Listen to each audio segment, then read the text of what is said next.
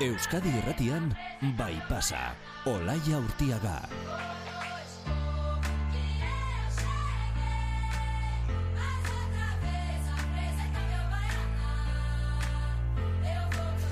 Arratxaldeon, aurreko estiralean adimen artifizialaren alborapen kognitiboari buruz hitz egin genuen anagalarragarekin. Egunero erabiltzen ditugun eta gure bizitzako hainbat esparru gidatzen dituzten teknologiek aurre iritziak dituzte. Miopia ere esan genezake, edo itxutasuna ere bai. Guk geuk, gizakiok, ditugun itxutasun, miopia eta aurre iritziak, ez? E, ze gizakion alborapenak dira makinek erreprodutzen, erreproduzitzen dituztenak.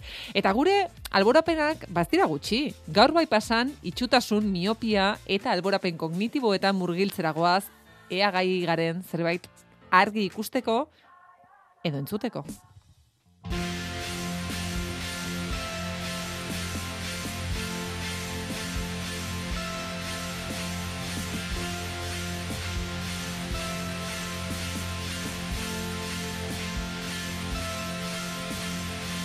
Izan ere ikusmenarekin lotzen dugun alborapen kognitiboa itxutasunaz edo miopia hitz egiten dugunean, baina entzumenarekin ere e, lierni bargutxi arratsaldeon. Arratsaldeon olaia. Lotu gerezak ez da? Bai, entzumenarekin ere gertatzen da alborapena. Egunero zenbat soinu datuk inguratzen gaituenia konta ezina da. Eta nahi gabe inguruko soinu horietatik ba, batzuk eh, aditzen ditugu eta besteak atzealdean geratzen dira. Edo oharkabean pasatzen zaizkigu. Hiri batean bizi garenok zenbat soinu entzuten ditugu egunerokoan? Ba, ez dakit milaka esango nuke, ez? Pentsa esaterako, Mexiko irian bere ia amar milioi biztanlerekin zein soinuk inguratzen ditu hango herritarrak eta zer diote soinu horiek iriari buruz eta bertako jendarteari buruz, ba, antzeko galderak buruan, Mexiko iriko klaksonomia bat burutu berri dute klaksonomia esan duzu? Hori da, hiri horretan entzuten diren klakson diferenten sailkapen lan bat, soinu horien taksonomia, izan ere Mexiko hiriko trafiko etengabe busatuan, klaksonen soinuek hizkuntza propioa osatzen dute, guk Alegra Laboratori Antropologia webean izan dugu ikerlanaren berri ona hemen bertan batutako lagin bat.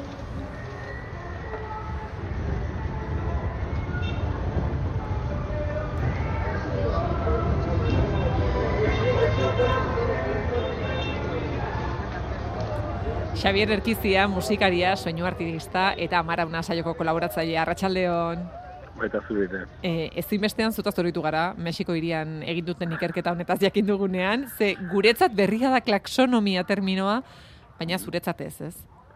Bueno, egiaran ez da, ez da, ez pentsade hain zabaldua denik, eh? Baina, bueno, azkenean eh, taksonomia buruz hitz egiten ari balmagara, eta bereziki soinuen taksonomia buruz, o, historikoki lan gutxi egin baita, ba, bueno, ba, beharrezko digen ezien behin, ez, ez, da, izendegi berri hauek e, e, mai gainean paratzea, ez dakit batzutan ez duen funtzionatzen gehiago marketing bezala realitate baino, baino, bueno, ba, xuxena da, eta e, zera, klaksonomiaren e, e, izendapen hori, eta nik uste, e, handi batean ere beharrezkoa. Soinu bidez, e, mundua ezagutu daitekela diote Mexiko hiriko e, ikerketa egin dutenek, e, zuere uste berekoa zara, soinuek erakusten diguten mundua irudiena baino aberatsagoa ere izan daiteke? Bueno, ez dut nik e, e, kompetizio bat mai gainean batzeko beharrik ere dago nik, eh? ez dakit uste uste hori denik e, e, urbiltzeko modu sanoena. Baina, bada horre saldi bat, e, bueno, bada liburu bat neko historikoki oso garrantzitsua bihurtu dena Zarata izena zuena, Zaratak e, Jacques Attali, e, ba, bueno, ba, bere garaian Mitterranden ministro, ekonomia ministro izan zena, eta pentsalariak e, idatitako egirogeita mazaztian. Eta kuriosoki, gaur egun irakurrita ere, ba, izugarrezko eguneroko etasuna e, duena, ez, garrantzi. Eta berak aipatzen zuen, da nik uste eh, azki ongi ulertzen dela horregatik garrantzen zuen, e, zaraten bidez ulertu daitekeela gure e, gizartearen antolakuntza ere. Adegia, gure zaratak eh, kontatzen dutela honitz guk uste baina goio guri buruz, ez? Eta gu bet, aldiz beti bertzen gan ikusten dugu, ez, zarataren hori. Eta mm. kasu ere ikusten dugu Mexiko negin den gauza balitz bezala. Eta guretzako, bueno, behar bada hain garrantzitsua ez litzaken bezala, ez? Mm. Baina guk hemen beste zarata batzu ditugu, eta guk zer ideitzen egun zaratak, bakarrikan keinu horrek ja haunitz erraten du ba, gure izaerari buruz. Mm. Xabir, esaterako zu inoiz klakson diferenten soinuen bila-bila altzara Euskal Herrian?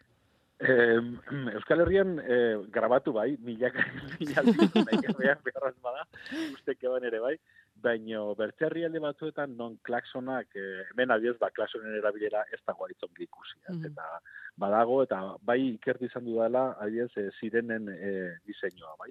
Eta zirena bakoitzak, ba, zeri erantzuten dion, nola diseinututa den, zen den historiaen, do, zirena horien atzean gordetzen den historioak, eta historia ere bai, eta eta aldiban horrek ere zer relazio duen nazioarteko bertzelako diseinuekin baino klaksonekin bereziki bai gogoran dut, egon dela, bazagira, mar bat urte edo, ba, indian egin nuen egoaldi bat irakasle gizara, eta han nola ez, ba, ba, Mexikon antzeko modura ez, ba, bueno, ba, trafiko araudia, bueno, nahiko lausoa da, eta orduan, e, bueno, ba, lausotasun hori den ba, klaksonak hartzen du bere biziko garrantzia, ez? Tare gehiago indian, ez dakit Mexikon ez nezela izan, baino Indian erratio baterako autoen, e, autoek atzekaldean marraztuta izatu dute Mercedes klaksona jo. Mm-hmm. bai. E, ba, hori gabe nolabait erdi itxu geratzen mm-hmm. direlako, ba, trafikoa haindelako desordenatua itxura batean, eta haindelako aleatorioa, ba, beharrezko dutela, ba, gutxienez, elkarrez jotzeko. Bai, hori da. Bai, iri, ba, nagusi batzu, ba, Mexiko da bat, Indian edo zein hiri handik balio duke, baina ez eh, El Cairo ere bai, ez. Mm. Bade hiri batzuk non klaksonak bere biziko garrantzi hartzen duen. Horixe da zuzenera, e, zera Mexiko hirian egin duten klaksonomia honetan e, azimarratzen zutena, e, klaksonak trafiko buxadura amaigabetan ba, aurrera egiteko hizkuntza gisa erabiltzen e, direla, e, zukaipatzen duzun horren aritik, hiri bakoitzak e, bere soinu hizkuntza propioa du, batzuk izan klaksonari lotuak edo bestelako zarata edo soinuei lotuak? Bueno, egia da, iriaren, eh, honek ur, urbanismoarekin zer ikusia handia du, ez? Eta egia da, iria handiak gerota berdinagoak izaterako joera dutela, ez? Eta urbanistiko kire modu antzeragoetan antolatuak izan dira berezik azkeneko mendian.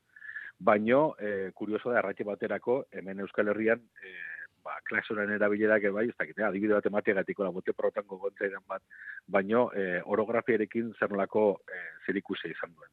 Eta arraki baterako, segurazki, ba, ni oroitzen ez behintzat, eta, eta teratzen dut jendon ere bai, ba, bereziki, ez dakit, mendialdeko edo, edo urbanizaziotik kanpo bai, ba, ba, biurgune itxietan, nola horrendik ere autoekin bozina jotzeko ditura genuen, bastare bertzalditik, bertzea autoa etoreko balit, areia bizu amateko, ez? Ordan horrek erraten du ere bai, ez bakarekan gure izaia buru zerbait, bezik eta guk e, orografiarekin eta geografiarekin duguna erlazioari buruz ere bai konta dezakegu zeo zer, ez? Ordan gauza berdina aplikatu daiteke hiri batera jakin. Bai, Xabier, ze, e, soinu mapa egitasmoan, e, Euskal Herriko soinuak batu ditu zuen bat urtez, soinu sailkapen edo taksonomia bat ere bada soinu mapa? Bai, bai, jakina. Eta are gehiago rango nuke, nik hori dela, soinu maparen, e, e, Eh, ez dakit ekarpen, baina bai, zalantzari gabe lan handienetako bat. E, nik gogoan dut, martzen jarri genuenean, e, segurazki, lan gehien eman ziguna izan zen, e, bueno, ba, etorkizunera begira balieko zigun taksonomia bat e, topatzea, ez? Eta, eta karo, hau begiekin, e, ul, soinuak begiekin ulertzen zaiatzen gara, eta ikusten duguna deiturrian gatik ematen diogu zentzua soinuari, edo justifikatzen dugu soinuari bai, ez? Eta pizkat horrei ies egin nahian edo, ba, bueno, karrezko lan hartu genuen, zentzen zein izan zileken taksonomia iraunkorrena eta ulergarriena eta praktikoena, eta berezik ere bai, pentsarazteko gaitasuna izango zuen. Eta ez, e, behar bada, e, erraskerietan erori gabe, nola baita Em, eta soinu mapan klakson asko aurkituko aldugu, ala ze zarata ze soinu gaientzen da? bueno, bilatu ezkero klaksonak, eta klakson bilatu ezkero bilatzaian ere bai, agertuko dire, mordo bat, hortan zalantzarik ez egin. Baina kuriosoa da, eta nik uste dut, burrengo urteotan eh, nabarmen ikusiko dugula, eh, adibidez, ba, hogei garren mende osoan zehar, ez, eh, eh ez bakarigan klaksona, bat eta autorekin zer izan duen soinu kultura guztiak, motorearen soinua, e, e, kotxenen barruko soinua ere bai, kotxen e, diseinuan, ala, eraikuntzaren diseinuan inbertuten milaka eta milaka eta milioika zarategatik euro eta, eta dolarrez, e, hori nolabait momentu hontan aldatzen ari da e, autoelektrikoan iritxearekin, ez? Eta arraki baterako, ba, orain arte, egiten zuten, eragiten zuten soinoi buruz, gutxi interesatu diren e, sektoreak, oran bat batean ikarren interesa erakutsi dute hortan, errati baterako neumatikoak, bai? Pneumatikoak orain arte e, motorrek tapatzen dituzten, eta orain motorrek isiltzen joan diren einean, bai, pneumatikoak gehiago entzuten direnez, pneumatikoak, e, e, bueno, sortze dituzten enpresak hasi dire, beraien e, gurpilek ze soinu egiten duten pentsatzen, eta soinu horrek ere bai, e, autoaren balioan, e, zer nolako garrantzia duten pentsatzen. E, Xabier, maitzeko, baina, bada soinuren bat e, bereziki entzuten ez duguna, e, ez dakite, entzume selektiboa dugula, esan genezake? Oa, ba, den milaka. milaka, eta are gehiago gainera, ez da gauza bat e, e, ainarraz zehaztu daitekena, baizik eta momentuan arabera, ez, e, e, guk eunek e, erabakitzen duguna eta ipaitzen duguna. Erraki baterako, ba, ba, e, lehen aipatzen zenuten ez, pixkate e, zaraten afera hau da soinuak aipatzerakoan, e, beti iriguneetara, ez? Betzatzen azten gara handagolako nolabait dentsitate altuena, baina ez da horrela. Eta iriguneratik ateratzen garenean beste zarata batzuk molestatzen gaituzte. Behar bada irian, hor daudenak, baina geratzen direnak e, e, ba, mozorrotuta bata bertzeren gainen pilatuta. Ez? Orduan, e, nik uste dut garrantzi dut, do interesgarrien hain zuzen, e, soinei buruz e, ikertzen egitzen garen ontzat dela, nola sortzen diren mekanismo hauek. Ez? Eta ze punturaino gu garen e, hipersensibleak eta bapatean e, sensibilidadi zeharo galtzen dugun, eta gure eskala balioaren nola aldatzen den leku batean edo, edo bertze batean. Ez, ez gaitu berdin molestatuko hiri batek oporretan joaten magara hiri hortara, edo bertan bizi behar magara egunero, ez? Orduan, e, naiz eta behar bada oporretakoak zaratatxo hau bertzea baina. Baina honi guztot horrek pentsarazten gaitun enean, bai, enola baitu horrek ikusten dugula, zarata hiengan ikusten dugula ere, bai, gure izateko modu horren islada moduko bat, ez? Eta, eta nik guztot hori buruz pentsatzea dela garrantzitsuena. Ba, Xabier Erkizia, musikaria eta soinu artista, eta amara honeko kolaboratzailea, eskerrik asko gaur gure deia erantzutegatik eta horrengor arte. Dale, nahi zen arte.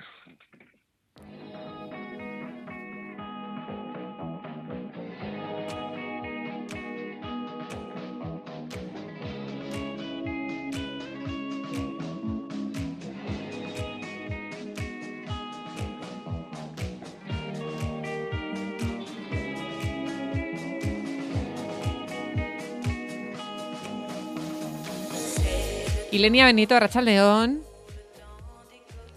Em, Ilenia? Lierni, e, gaur Ilenia tokatzen zaio, ez? E, hori uste dut, eta me pentsatzen nuen, hortzegoela honezkero, e, Ilenia? Hemen nago, bai. Isiltasun momentu bat oparitu nahi nizuen, besterik ez. Zuei eta gure entzulei. Gaur isiltasun momenturik izan duzue, horrelakorik espero dut ez ez. Hogei segundu bakarrik. Eh, ez asko, ez dakit. Behin erredakzioan sartuta, eh, ez. Bai, ez. Lanera sartu garrenetik ez, pentsatzen nuen, hasi, e, eguna hasi denean, hor bai, behar bada, etxean bai. denean, Nik etxean isiltasuna izan dut, bai, bai, bai, bai. bai, Bueno, bai, irratia bai. piztu arte, hori ere. Baita ere, baita ere, gutxi orduan. e, gaur, isilik pasa nahi duzu tartea edo zer da, e, ze, irratian e, badakizu gainera, Ilenia, e, nahiko zaila dela hori egitea, e, ze mesedez esaiguzu, hitz egingo duzula, e, eta zergatik e, aukeratu duzun, bihotzekoak eragiten digun isiltasun hori. Imaginatzen nire arte performance berria irratian isilik egotea. Amabos minutu. Ez ba, ez ba, begira. Egun hauetan, isiltas, isiltasunaren inguruan pentsatzen ibili naizelako izan da. Begira, lehengo egunean, beti bezala, topoan lanera jo nintzen. Igo eta betiko moduan ere, ba, podcast bat bilatu, kaskoak ipini eta play. Eta, bueno, bapatean, donostian nintzen, bulego, bulegorako bidean, eta norbaitek besotik heldu egin zian lagun bat zen, eta automatikoki kaskoak kendu nituen agurtzeko, eta berak zera esan zidan. Aizu, topo geltokitik deika nabil, zer entzuten ari zara? Eta segundo pare batez isilik gelditu nintzen, dudetan, baina segituan automatikoki ere ba gezurra esan nion. Podcast bat, zer mod zaude aspaldiko eta, bueno, bla, bla, bla. Konbertsazioak aurrera egin zuen, baina zerbait nire buruan gelditu zen. Esan dako gezurra noski, kaskoak jarrita eramaten nituen, baina soinurik gabe. Baina ze momentutan amaitu da podcasta. Zergatik ez ditut kaskoak kendu. Zergatik ez dut urrengo atala bilatu edo musika piztu. Ba, Galdera horiek guztiak nire buruan. Guk ere galtuko dizugu, zergatik, zergatik, Elenia. Ba begira, zergatia bilatzeko etxerako bidean, orduan, esperimentua egitea erabaki nuen. Kaskoak jarri nituen, baina orduan bai podcasta ez nuen piztu. Ez da musikarik ere. De repente, isiltasunezko mood batean sartu nintzen. Ez dakit nola azaldu. Mistikoa jarriko naiz beti bezala. Nire gorputza topoan zegoen, baina nire burua ez zegoen hor. Ingurukoak entzuten nituen? Bai eta ez. Bapatean nire tripak entzun nituen. Gozen nintzen. Geroago ondokoaren arnasa entzun nuen. Lo zegoen. Eta aurrerago, trenaren soinuarekin nolabait hipnotizatuta bezala gelditu nintzen. Tira, ezin dut esan sekulako esperientzia izan zen, baina kuriosoa izan zen. Bai, segia da Ilenia, e, eta behar bada Xabier Erkiziarekin hitz egiten genuenaren arira, e, askotan ez garela hartzen zer dagoen inguruan. Ba ez, eta gauza da, egun batzuk beranduago justu ba, Donostian parentesi festivalera joan nintzela, podcasten inguruko jaialdi berri hori. Eta horretan, itzaldi batean, Jorge Carrion idazleak, soinuaren inguruko podcasta duenak, ba, hause kontatu zuen. Entzutera ikasten ari naiz, podcast honekin, podcast berri honekin. Donostira askotan etorri naiz, kontxatik askotan ibili naiz, eta ondartzan ere askotan egon naiz, baina gaur, gaur lehen da biziko aldiz itsasoa entzun dut. Harrigarria ez da, hor txarrapatuta gelditu nintzen ni. Eta nik, itsasoa entzun aldut noizbait ondartzan. Ezakit, ze sentsazio duzu ezuek, hau entzuterakoan? Nik zalantzarik gabe e, entzun dut. Bai, nik ere bai. Askotan gainera. Baietz. Eta gainera, kontzienteki. Bai, Konturatzen zara, entzuten ari zarela, eta ze gustora zauden itsasoa Bai. entzuten, eh? gidoia irakurtzen ari nintzela hori pentsatu dut. Jo, ze lasaitasuna ematen duen soinu horrek. Bai. Mhm. Bai, itxasoak. Ba, Jorge Carrionek kontatu zuen, ba, gure belarriak nolabait selek, selektiboak izan daitezkela. Horri entzute espaziala deitzen zaio. Eta emezortzi urta izan arte ez da garatzen. Eta berrogeita hamar urtetik aurrera itzaltzen hasten da. Gure belarrietako volumena ba, nolabait geisten doa. Orain, soinu askoren artean bat aukeratu dezakegu. Topoan zutik dagoen emakumearen konbertsazioa entzutea aukeratu dezaket eta nire ondokoaren telefonoari volumena jeitsi. Orain, momentu honetan erraz egin dezaket, baina hemendik urte batzuetara berrogeita hamar urtetik e, gertu nauenean, ba, pixkanaka volumena jaisten hasiko da poliki poliki eta azkenean ez da ezer geldituko. Ze poetikoa, Ilenia. Unkigarria da, ez da, baina claro, esango didazu ere. Bueno, Ilenia, koherentea izan zaitez. Zuri hitz egitea izugarri gustatzen zaizu. Isiltasuna ez duzu maite eta irratia maite duzu. Baina, claro, zer da irratia? Ba, inoiz isiltzen ez den aparatoa. Irratian isilune bat baldin badago, errorea ez da, zeo ze gertatzen ari da, denak urduritzen gara, jaikoa isiltasuna ez, jarri musika, piztu edo zer. Bai, esan dugu hasieran, eh? Irratian kezka iturri, arazo eta larritasun iturri eh, direla ia ia isilune guztiak isilune adierazkorrak izan ezik. Horiek bilatzen direlako. Mhm. Bilatzen dira, bai, baina hasi aurretik zuen lankideak esan dit, Ilenia bagoaz, ez dute zer esan, eta segituan kezkatu da Ilenia. Hor zaude, segundu bat izan da. Tira, kontraesanak dira, eta niri horiek asko gustatzen zaizkit, adibidez. Ni kasi inoiz ez naiz isilik egoten, esan dizudan bezala. Eta hau aspaldiko ohitura da, eh? Ikastolan nire notetan oharrak beti horrelakoak ziren. Gehiegi hitz egiten du, ez da isiltzen. Denbora guztian ingurokekin izkotan dago. bueno, bai, aldi berean, nire bizitzako momentu polit asko isiltasunean gertatu direla uste dut. Norbait begietara begiratu eta guztiz maiteminduta nagoela konturatu naizenean, amonak negarrez nengoenean ezer esan gabe besarkada bat eman zidanean, ondartzan hitzik esan gabe besoan kilimak egin zizkidaten egunean, eta horrela, zerrenda luze bat egin dezaket. Zer diozue, zuen momenturik politenak hitzez beteta daude edo isiltasunean gertatu dira. Ba, mm, isiltasuna beharko Ze nuke. isiltasun bai. polita, eh? Isiltasun handiagoa beharko nuke, galdera orain egingo bazenu, baina zorionez aurretik galdera bota zenigun, beraz, denbora izan dugu pentsatzeko, eta egia da kosta egin zaigula, ez? Lier, Bai, bai. eh, bi hoi gainera erantzuna topatze, baina nik esango nuke, eh, hitzak eta barreak eh, daudela nere mm, oroitzapen kutxunetan, oso euforiarekin eta bai, e, momentu oso alaiekin lotzen ditut eta beraz, bai, normalean musika eta lagunen parrak daude hor. Bai, Zure? nik ere bai. E, nik esango nuke hori gehiago daudela barre algarak, une isilak baino hori oroitzapen zorion txuenetan. E, zure kasuan, Ilenia, zer diozu? Ba, nik ezakit zer aukeratu. Alde batetik, momentu horiak badaude, baina ausnarketa azkar bat egiten badut, ba adibidez, irakurtzea izugarri gustatzen zait, eta hori, isiltasunean egiten den zerbait, bada. Mm. Mm, ze gehiago gustatzen zait? Ba, lo egitea, bai, baina, adi, hemen berriro ere pentsamenduak gurutzatzen zaizkit. Ze, isiltasuna lasaigarria dela esango zen nukete, isiltasun totala, eh? Ba, lo egitaz ari baldin bagara, e, nire kasuan, hemen ez dut pentsatu behar, bai, isiltasun absolutoa, guz, bai, totala. Ba, nik ez dakit, eh? Agian guztiz guztiz e, isiltasuna. Esan nahi dut, zaratatxoren batek edo beste batek ez, nautra, ez ditrabarik egiten, esango nuke. Zuretzat Ilenia, e, zure erantzuna eman da uste dut asmatuko dugula. Ze zuretzat lasaigarria da isiltasuna? Ba, ez ez esango nuke. Bueno, alde batetik isiltasun totala existitzen ez dela uste dut, baina hala ere gauez, oean. Isiltasuna sentitzen badut, bueno, amatxo maitia. Nik argia piztu behar dut.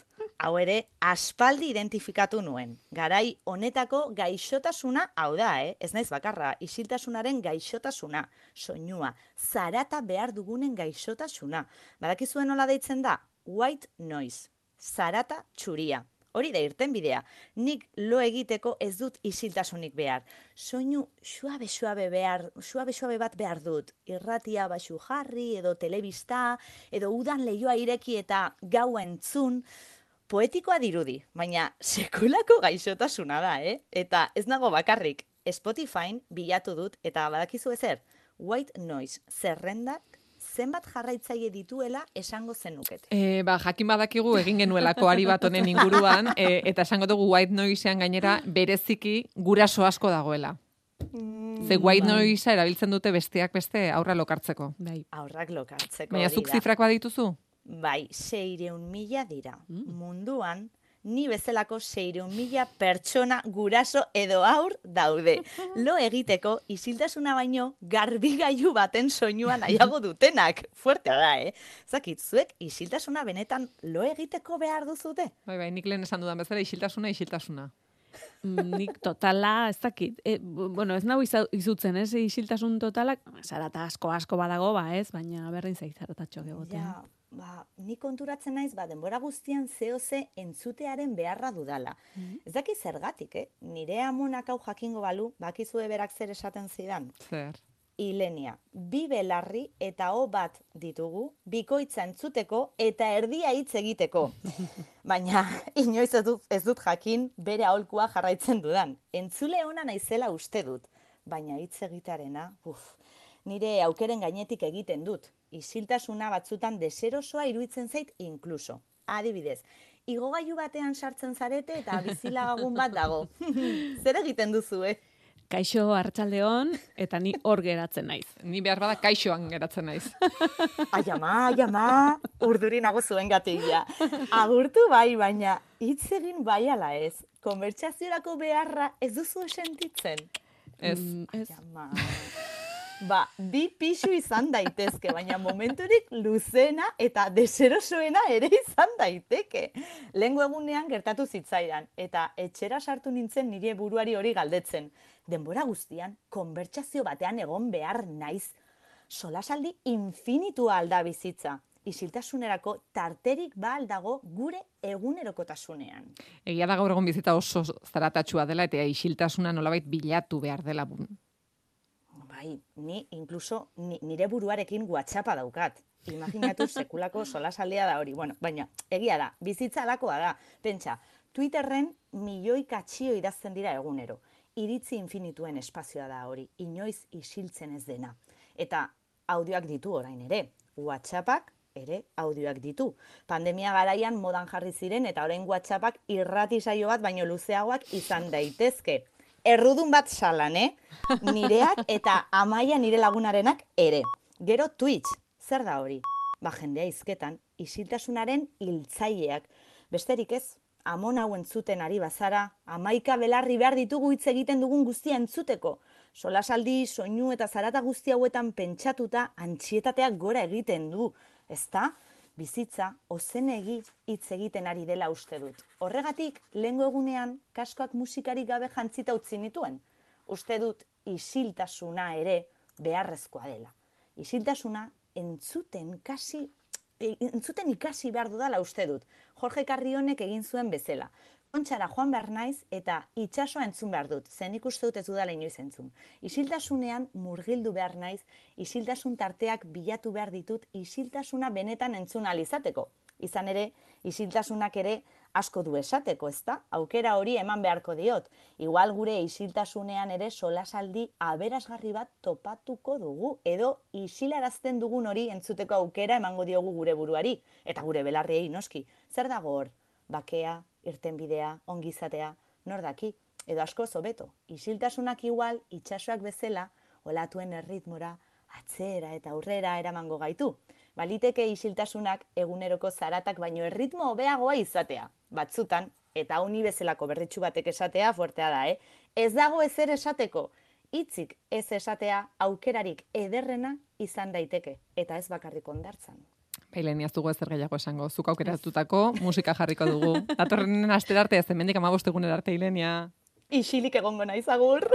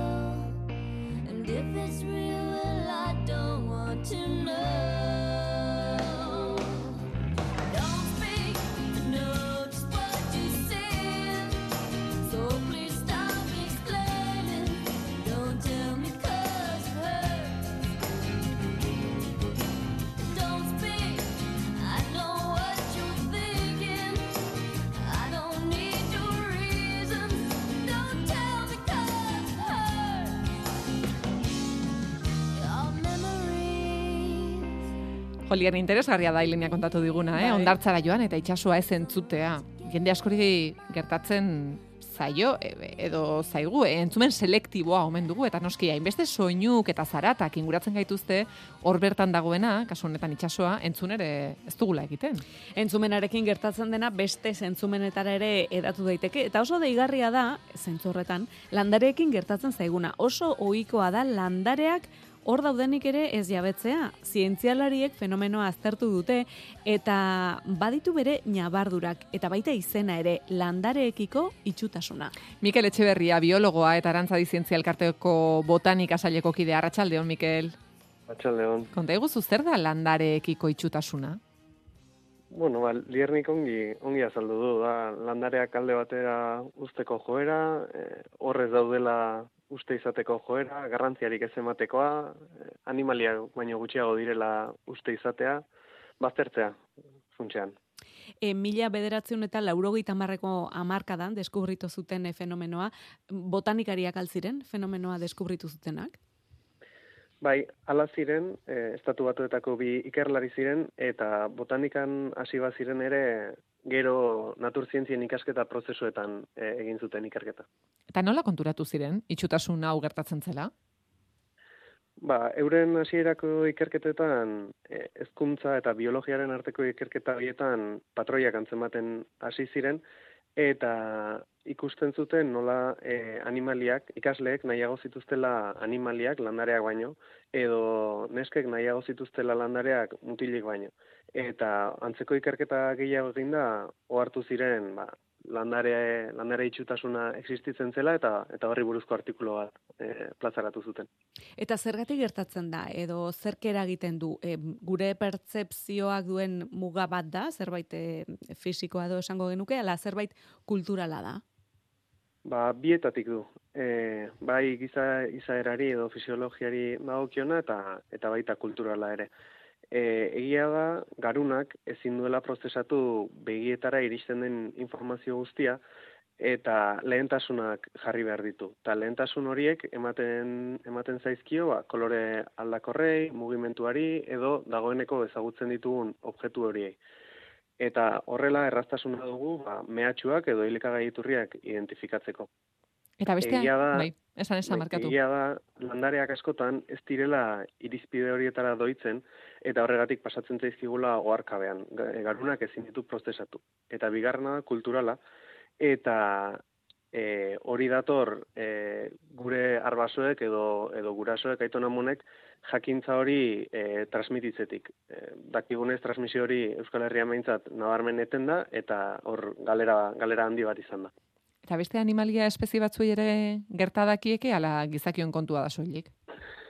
Bueno, hori hori erantzutea nahiko galdera zaila da. Nik uste dut animaliek euren egunerokoa aurrera arrakastaz ateratzeko behar dituzten gaitasunak dituztela eta hortik inguruan nola perzibitzen duten jakitera nahiko alde dago.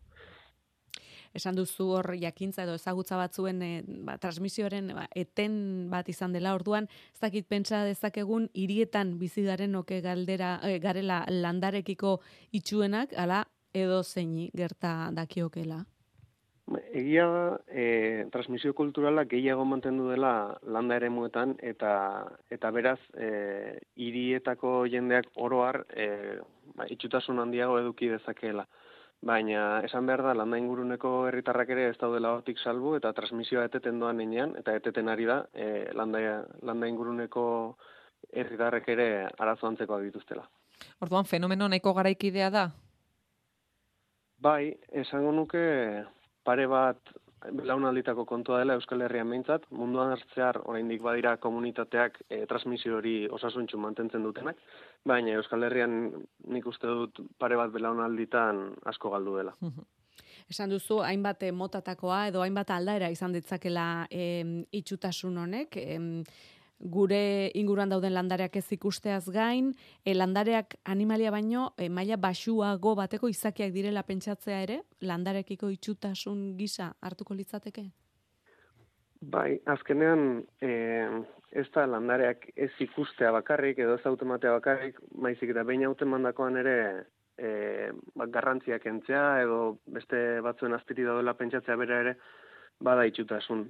Pentsa, e, udazkenetan denok denok posten gara e, kolorea aldatzen dutenean zuaitzek, baina gero ez dakigu zuaitz horien espeziak zein diren, e, ez dakigu alkar bere izten, ez dakigu udazkenari garrantzia ematen, edo, edo basorako joandakoan, e, hortaz e, kolorez aparte gehiago gozatzen, eta eta itxutasunak ere hori badakar gauza batzuk ikusi garren, ba, garrantzia handirik ez ematea.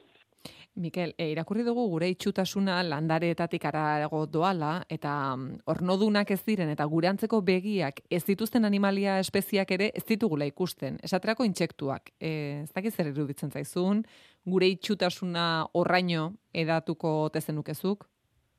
Bai, bai, nabarmen. Nik uste dut e, naturari, e, natur transmisioa e, eten denetik e, konexio falta handia dela, eta zenbat eta animalia txikiago edo e, kakotxen artean nazkagarriago edo dena delakoa, orduan eta itxustasun handiagoa dugu. Hala ere, horrek ez du esan nahi, e, ugaztun edo hegaztiak, gehien ezagutzen direnak, e, ezagutzen ditugunik. Hor ere ezagutza asko ari da jaisten, eta esango nuke oroar natur ezagutza ari dela jaisten. Eta hor kaltetuenak noski, ba, landareak eta, eta hor dira. Eta nola konpondu daiteke, banakoen ardura da, ala erakundeek eta oro har eh, jendarte mailan aurre egin beharko genioke itxat, itxutasunari. Nik uste dut ardura oroar e, gizartearena dela, eta horrela esan da, lausoa badirudi ere, e, esango nuke administrazioek e, naturrondarea ongi kontserbatzeko lana hartu behar dutela, ikerlariok neurri berean e, aztertu eta naturrondarea hobeto kontserbatzeko proposamenak eta lanak egin behar ditugu, eta natur talde eta talde ekologistak ere hor daude bide berean arraun egiteko. Beraz, guztion, guztion ardura da neurri baten. Ba, Mikel Etxeberria, biologoa eta arantzadi zientzia elkarteko botanika saileko kidea, eskerrik asko. Zuei, esker. Urrengo arte. Aio.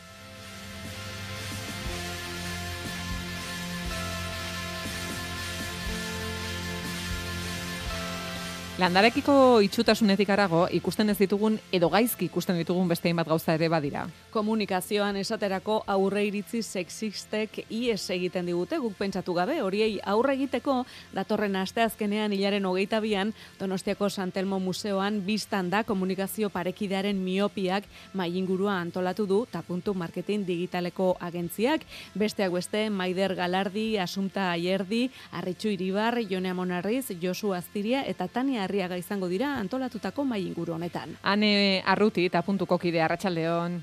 Kaixo, arrataldeon. Ane, urtero antolatzen duzuen nortasun sarean izeneko jardunaldia, urtero gai diferente e, batekin lotua. Nolatan aurten komunikazio parekidean miopiak?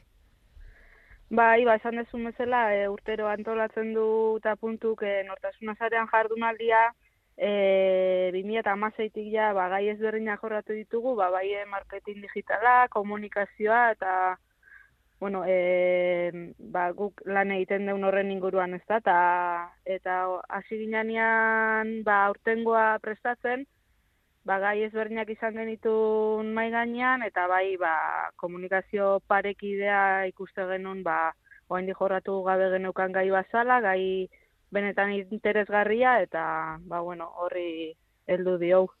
E, zuen bezeroengan agian somatu duzuen e, kezketako bat da?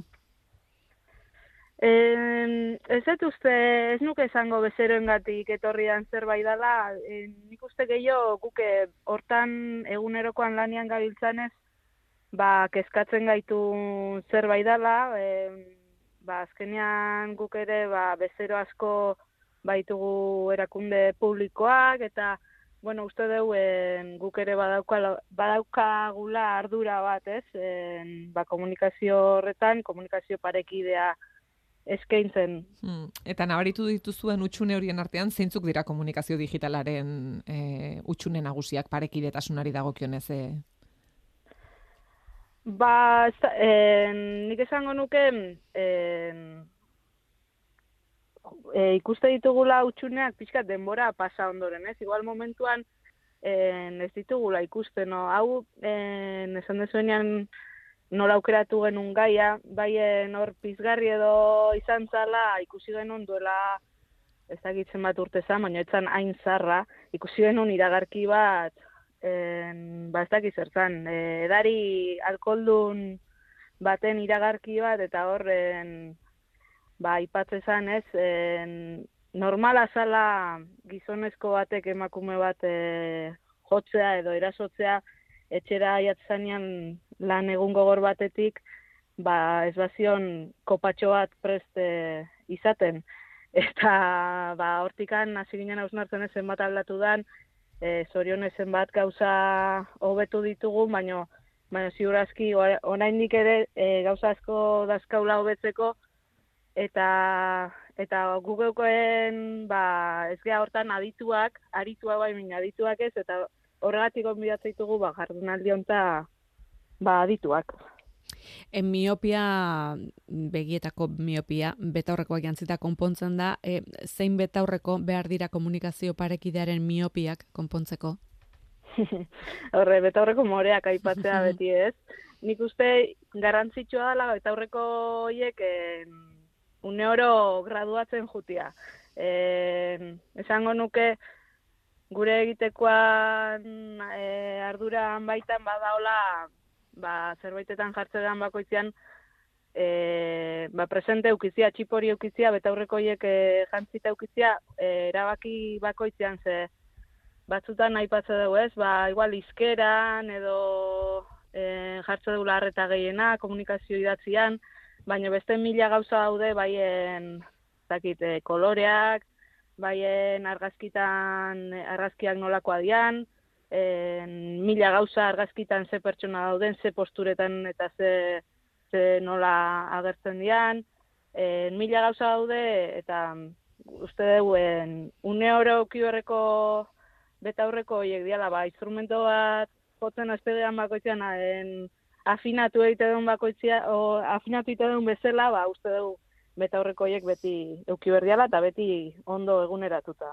Erabaki bakoitzean orduan txipa eukitzea, e, gakoa dela diozu, eta e, zerrenda osatu duzunean hizkuntza da, e, esan duzun e, lehenengo elementua, e, hizkuntzaren erabileran esaterako zeri erreparatu beharko genioke? En, bueno, egia esan, ba, horretan, en, askotan gaztelerakin izateitugu arazo gehiago. En, gu normalean euskera zite deulana, baino, ba, bezero askoken, bazkenean komunikazioa bizkuntzetan egiten du, eta normalean guk euskera sortze dugu, eta gero aztera itzultzen, eta egia da gaztelerakin, ba, bueno, horren, ba, dudak eta eta lan handiak izate ditugula, ba, en, ba betikoa ez, e, guztiok eta todos, todas, todes, hor erabaki batzuk hartu behar izateia eta mm, eta bueno, hor izate ditugu nik uste zailtasun handienak. Eta irudiari dagokionez?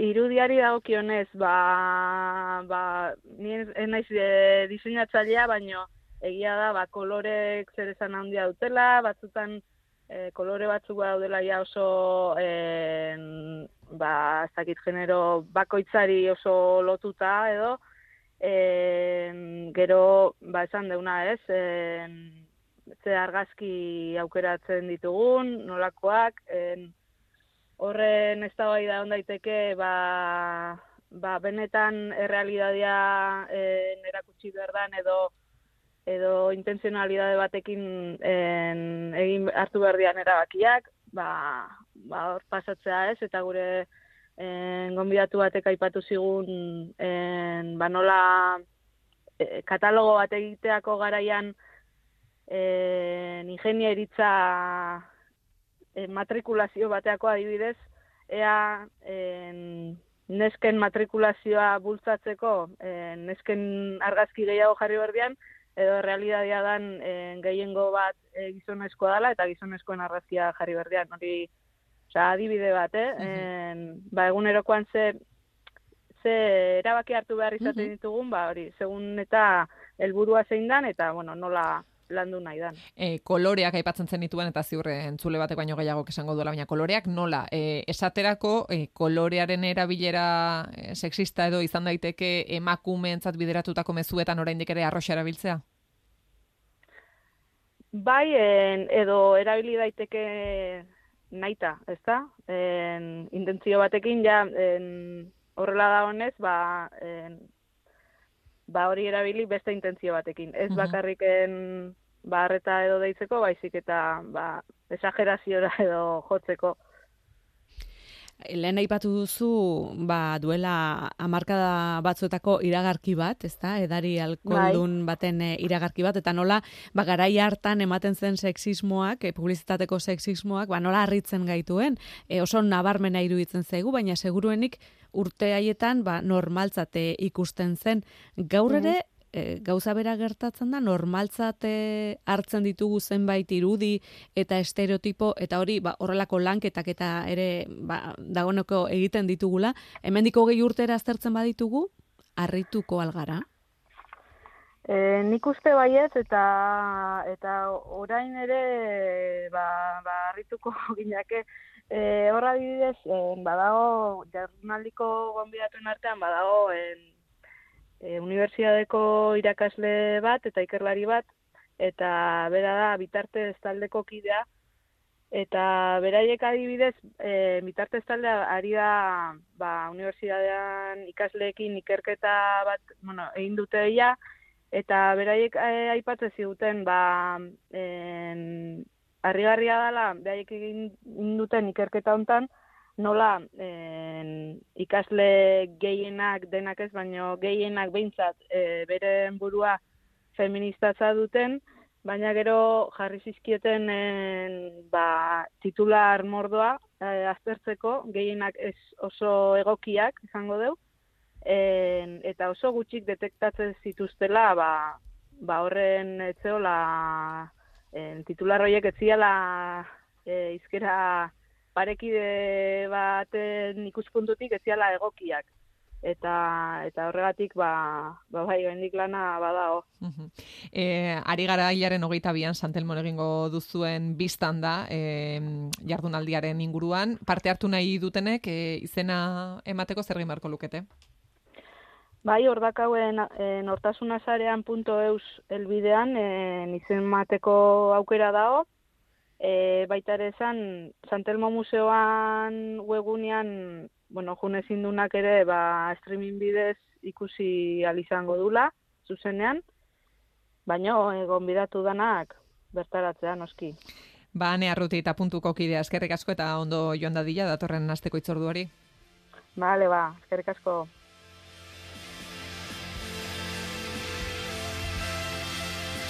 Genero miopiak edo aurre iritziak komunikaziotik eta publizitatetik joan ohi dira. E, aurreko astean Ana Galarragak zientzietan egiten diren azken aurkikuntzei eskaintzen diogun atalean alborapen kognitiboari buruz hause esan zigun. gure karunak ba, sortzen dituen mekanismoak zeinaren bidez ba, engainatu egiten gaituen, nolabait esateko. Ba, e, txertatuta dauzkagun mekanismoak azkar erantzuteko momentu jakin batzuetan, baina eramaten gaituzte ba, e, o, erabaki okerrak hartzea batzuetan, ba, uste okerrak izaten ditugulak. Gehiago dena, alborapen kognitibo hori gizakiok adimen artifizialera edatzen dugula. Eta orduan guk ere ba, fase guztietan badaukagu transmititzea algoritmoei, adimen artifizialeko programazioari, geure e, alborapen kognitibo Ba, gizakiok eh, landarekiko dugun itxutasuna bezala algoritmoak ere oso arrazionalak eta hotzak iruditzen zaizkigun arren, euren sortzaileek dituzten miopia berberak dituztela, alegia. Olatz, Arbela, ITHUko informatika fakultateko irakaslea, Arratsaldeon. Arratxaleon. Olatz, zenbat urte daramatzazu teknologiak dituzten aurre iritzi edo itxutasunak aztertzen? Ba, egia esan ez hainbeste, zenik eh, aldapa ikerkuntza taldean, eh, EHUko informatika fakultateko ikerkuntza taldean, badramat, hogei urtetik gora ikasketa automatikoarekin lotutako gaietan ikertzen, baina esango nuke e, gai honekin lehenengoz kezkatzen hasi nintzala 2018an Elena Laskanokin batea zientzia teknologiai genero kongresurako zerbait aurkeztea pentsatu genunean, ez? E, ba, hor hasi ginen bueltaka edo. Eta em, aurre iritzi horiek em, zuretzat esan duzu hor 2000 eta emezortzitik aurrera, baina noiztik dira ezagunak e, ikerlarien, ikerlarientzat, noiztik dira, dira kezka e, iturri? Bueno, a ber, eh, nik esango nuke lentxeago hasi ziala ezagutzen, ez? E, izan ere horra aurkitu dezakegu, ba, oso liburu famatuak kationailek e, argitaratu zena Algorithms of, of Math Destruction edo, ez? E, matematikako destrukzio algoritmoak eta beste liburuen bat 2017an argitaratu zena, ez? Baina benetan ba, kongresu garrantzitsuak eta hola gai honen inguruan 2018tik aurrera agertzen dira. Orduan nahiko berria da esango nuke ez hortan. Adimen artifiziala, algoritmo ez, datu ez, e, zein teknologiari buruz ari gara aurre iritzi ez hitz egiten dugunean? E, a ber, nik esango nuke e, aurre iritzi horiek dituztela azkenean guk sortzen ditugun adimen artifizialeko sistemek. E, zer gertatzen da? Adimen artifizialeko sistema horiek gaur egun nola osatzen dira? Ba, datu pilo batetatik, ez? E, oinarrian matematika duten algoritmoen bidez ikasi egiten da. Ez? Orduan, nik esango nuke, e, oroar gaur egun erabiltzen diran algoritmoak ikasketa automatikoko algoritmo deitzen dianak, ez? Berez, algoritmoak utxean, ez daukate e, joerarik edo, baina algoritmo horiekin sortzen ditugun sistemak, datu ez elikatzen direnez, ba, sistema horiek e, aurre iritziak izango dituzte edo joerak izango dituzte. Eta zein e, aurre iritzi aurkituko dira e, teknologia horietan, mm, generoari lotutako aurre iritzien kasuan, zein adibide aipatuko zenuke? Hombre, ba, adibidez, e, duela urte batzuk artikulo batean agertu zen, oi ez, e, lenguaia naturala prozesatzeko sistema batek, ez, esango zuela, e, Jon izeneko pertsona batek, Mari izeneko pertsona batek, baino ordenagailu programa hobeak egiten dituela, ez? Edo, ba, e, medikuntzari dagokionean, izan ere guk azken bolan ba, e, ikasketa automatikoa alor medikoan aplikatzen dugu gehiago, ez? Ba, jakina urte askotan erabili direla medikuntzari buruz ikasteko sistemak sortzeko e, estatu batuetako armadako datuak. Eta bertan euneko sei bakarrik dira emakumezkoak. Ba, pentsa, datu horiek erabili badira, e, bihotzeko patologiak nola agertzen diren ikasteko, ba, sistema horiek gizonezkoen ezaugarriak ikasiko dituzte, eta gaur egun denontza jakina da, ez, e, sintomak desberdin agertzen direla gizon eta emakumezkoentzat, Mhm. orduan, ba, Eta aurre iritzi horiek, e, teknologiak sortzen dituzten aurre iritziak dira, ala teknologiak gai dira, e, nolabait esatearren, eh? E, euren kabuz aurre iritziak izateko, fabrikazio akats tekniko bat izango balitz bezala. E, puf, ez dut oso ondo, ez dut oso ondo zer behitu galdera. Osea, azken finean, e, aurre iritziak datutan daude. Mhm. Osea, ez? Eta orduan, datua gehi algoritmoen nahasketaz sortzen den sistema horrek, ez? E, errepikatzen ditu aurre iritzi horiek edo. Mhm. Em, aspaldikoa da zientziaren edo datuen neutraltasunaren ideia, e, datuek zenbakiek ez dutela mm, gezurrik esaten edo egia hor dagoela e, pentsatzen dugu, ideia horren egia noraino iristen da, noraino dira zenbakiak edo datuak neutroak edo inoiz ez dira neutroak. Ba, pf, nik esango nuke egia dela hori pentsatu dugula urtetan, ez? Eta ba, neutroak dirala datuak e, pertsonak baino, baino azken finean e, datu horiek e, ez dute errealitate osoa islatzen, osea datu horiek dira errealitatearen parte bat. Guk hautatzen duguna edo egoera sozioekonomikoak hautatzen duna, ez? Lehen esan dudana, datu mediko ez izketan nahi baldin banaiz, e, nori egingo dizkiote proba medikoak? Ba, baliabide ekonomiko batzuk dituenari, ez? Eta mota horretako jendearen e, datuak izango ditugu adibidez, ez? Ez e, jendarte osoarenak, edo Olatz eta behin aurre iritzi dun teknologiak martxan daudela, konpondu daitezke, bir programatu daitezke? Bueno, e, gaur egun adibidez, claro, e, teknologia oro harritz egiten dugu, ez? Eta oso teknologia desberdina daude, ez? E, lenguaia prozesament, naturalen prozesamentuan adibidez, ba, sekulako datu multzoak erabiltzen dira, ez? Itulpen automatikoa egin ahal izateko. Bueno, badaude sistema batzuk, ez? E, hor, sistema horietan agertzen dian joerak nolabait zuzentzen joateko, ez? Beste kasu batzutan, adibidez, ba, ez, osasuna lehen esan den bezala, e, tradizionalki, e, arren informazioan eraiki diren sistemak ziurrenik berreraiki egin beharko lirateke edo beste sistema espezifiko batzuk eraiki beharko lirateke e, hemen edo emakumezkoen informazioan oinarritutakoak, ez, e, sistema horiek ere, ba, gizarte osoarentzat e, funtzionatzen ez daten.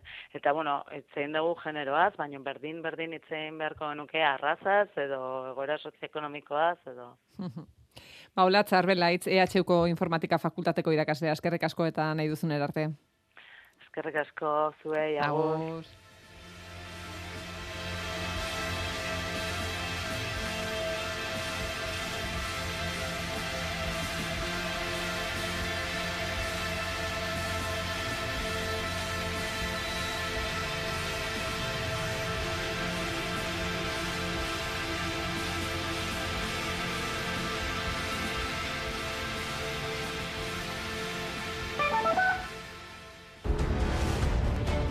Dira Jaialai Winter Seriesen final ikusgarriak.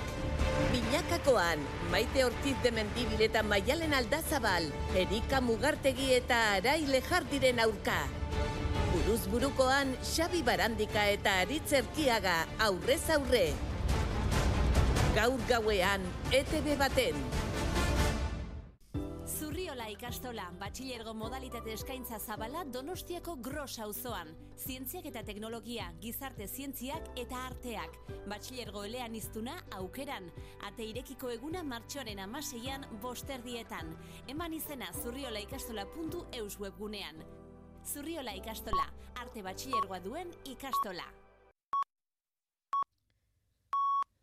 Arratsaldeko bostak dira. Euskadi Irratiko Informazio Zerbitzuak. Albisteak. Arratsaldeon guztioi estatu batuetan Silicon Valley eta Signature Bank banketxek porrot egin ondoren kezka eta urduritasuna nagusitu dira diru merkatuetan. Estatu batuetan gainera beste hiru banketxe porrot egiteko arriskuan egon litezkela zabaldu da. Eurogunean horrelako kutsadura arriskutik arriskurik ez du ikusten momentuz Europar batzordeak. I don't think we have a real risk of contagion at the Paolo moment. Gentiloni ekonomia komisarioak esan du arriskurik ez, baina Europar batzordea zaintza lanak egiten ari dela eta une oro harremanetan daudela Europako Banku Zentralarekin.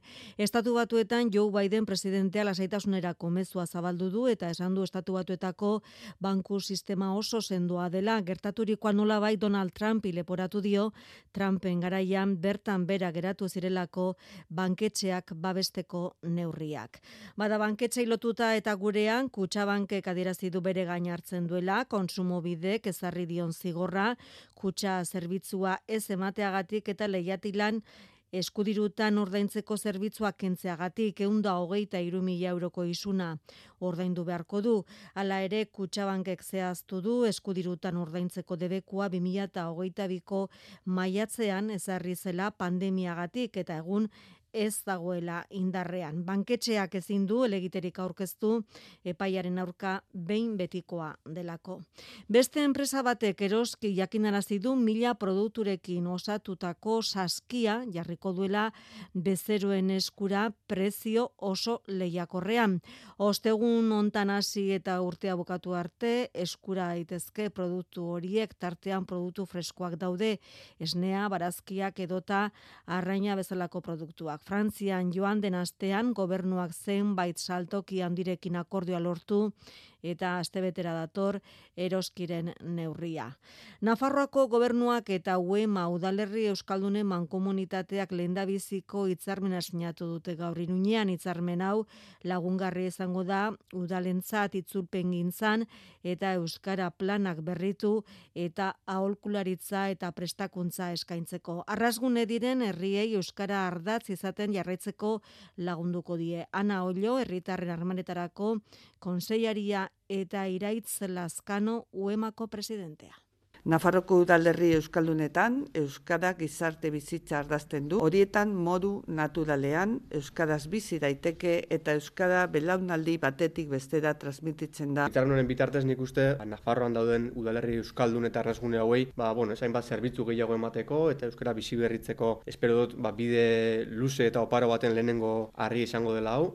Araba, Bizkaia eta Gipuzkoako foru aldundiek aurtengo udalekuetarako kanpaina aurkeztu dute ia lau mila plaza eskiniko dira zazpi eta amairu urte bitarteko neska mutilentzat eta hoi bezala euskaraz izango dira udaleku ia guztiak. Helburuak gogoratu ditu Maria Jose Telleria kultura diputatuak. Euskararen erabilera areagotzia. Oiturak eta kultura baliabideak ezagutaraztia. Adiskidetasuna eta elkartasuna indartzia eta berdintasunean eta begirunean oinarritutako jarduerak integratzen laguntzia. Martxoan eman beharko dute izena interes dunek. Eta kulturan deferiak asteburuan izan ditu aurreneko ikuskizunak gaur programatu dira amabi bat lan eta horien artean dago seiterdietan tentazioa taldearen eskutik antzoki zarrean emango duten nunca estado en Dublin antzez lana. Lurtarrok ikuskizuna intxaurrondon arratsaldeko seiterdietan baita ere eta striptiz lanaren estrenaldia Victoria Eugenian. Biharko egunari begira, aurkeztu dituzten emanaldien artean dago Amaia Elizaran koreografo eta dantzariak musikaz lagunduta ondu duen ir izeneko ikuskizuna. Errepidetan ez dago aparteko arazori, baina haize bolada handiengatik eh, arreta eskatzen du segurtasun sailak. Izan ere mendebala sartu da barnealdean eta ipar mendebala kostaldean lainotza ari da sartzen eta horrek euria ekarriko du datozen orduetan eta temperaturak bera egitean gazteizen aizeten ondorioz parkeak isteko agindua eman du udalak. Bihar temperaturaren jeitsira nabarmena izango da eta euria egingo du batez ere egunaren lehen partean eta kantauri isurialdean. Temperatura masimoak bihar, amar eta amabos graduren artekoak izango dira, gauean atertzera egingo du. Besterik ez aratsaldeko seietan albiste gehiago, noiz nahi informazioa interneten eitb.eus atarian.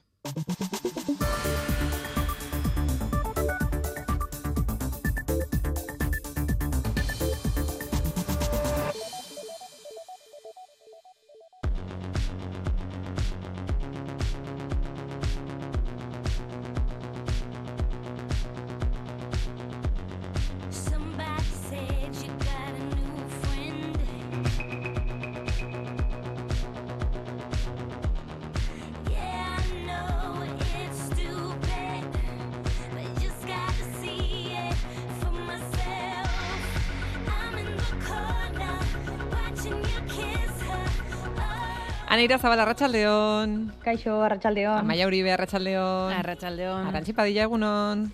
Kaixo, egunon. Aizue, e, zer dutan esnatu zarete? Arantxi, zurekin hasiko gara? Ba, gaur, a ber, oai momentuan dira, goizeko amaikak, ba, gaur e, zazpiak, zazpiak eta laur den gutxi gora bera. Zazpirak eta laur den. E, ane, Zeiterditan. seiterdiak. Amaia Uribe? Ni zazpitzer dizetan. Zazpiterditan. Bataz beste beti ordu berean esnatzen zarete? Ni bai oin. Zazpiterditan. Baina horrek esan nahi du, e, iratzargailua jartzen duzula? Bai. Zazpiterditan. Bai, gero hamar minutu atzeratzen dut beti ze. Bai, olako personienaz. De hecho, ja, ipini eitzen dut. Zazpirek, vale, zazpirek eta hogeta mar eta zazpirek eta berrogei. Eta ja badakit, bigarren nagaz urtengo nazela hogetik. Ane, zuk ere iratzargailua jartzen alduzu? E, jartzen nuen, baina orain ez dago beharrik. Baduzu ez? Iratzargailu Badauka. naturala duzu. Bai, gertatzen dena da ez dela egunero ordu berean esnatzen. Orduan, ba, bueno, baina bai, nik esango nuke gutxi gora bera zeiterriak zazpirak aldera. Bueno, esnatzen naizela orain. aizu nahiko ondo. Mm, Bai. Okerrago Bai. izan zitekeen, Baina eh? gero gau guztia ez dut eta, osea, ez dut gau lan- lo egiten, eh? Esnatzen naiz, berrio lokartu baina, Mm. bueno, bai, bai, bai. Baina niri pila bat gustatzen zait lo egitea. Egitea. mm, Falta motatzen duzu. Bai, bai, egia esan bai. Arantzi, zure kasuan zazpiak eta laurden alarma bidez edo era naturalean eh, esnatu zara? E, modu naturalean, bai, badakizue gainera hemen oso goiz argitzen duela, eta gainera gure kale honetan izugarrizko soinua izaten da, e, autobusa, kotxeak denetik, eta bai, e, tamalez e, soinuagatik esnatzen naiz askotan. Amaia zuke aldean nabaritu duzu zentzu horretan, bai ez? Bai, bai, ai, e, persianak. ja. Baina zaratarena bai, ez? Txaratiena bai, bai, batez be persianak. Hemen persianak dekoguz eta hemen ilunpetan e, egin aldogulo. Estatu batuetan ez, ez da persianarik eta argiz ez hartzen zan. Bueno, misterio horren Bai, erantzunaren zain bai, jarraitzen eh, dugu. zaratio bai, bai. Aizu arantzi, baina e, Kolombian bizi zarenetik goiztiarragoa zarela esango zenuke? Bai, bai, bai, bai. Zalantzari gabe, asteko, e, ba, hemen goizeko bosterrietan ja argitzen hasten duelako, eta ba, hemen ere presianik ez daukagunez, ba, aurrekoan komentatzen genuen moduan, ez? Ba, kortinak edo blackout e, moduko kortina hauek ba, argia sartzen uzten dute, eta orduan argia sartzen da. Orduan, egia da, claro, e, egunak goizago hasten dela, e, egia da baita ere, arratsaldeko bosterdiak seiak inguruan, ba, eguzkiaren arabera, e, ba, ja, ba, ilundu egiten duela, baina, claro, asko laguntzen du goiz argitzeak, ze ez da berdina, e, goizeko bosterdietan ja argia sartzen nabaritzen dezula, e, edo ba, Euskal Herrian ba, e, urtaroaren arabera ba, goizeko zortzi terdietan edo oraindik ilun dagoela, eske ez da, gauza bera. Orduan bai, e, asteko argiagatik eta gero ba, lanagatik ere ba, goizean e, zuzenekoren bat edo bideoren bat bad- badaukagu, ba, klaro, goiz esnatu bar gara, normalean bostak, bosterdik inguruan. Ane, orain ze fasetan zaudete Berlinen? Argia mm, noiz eh, galtzen duzu, eh?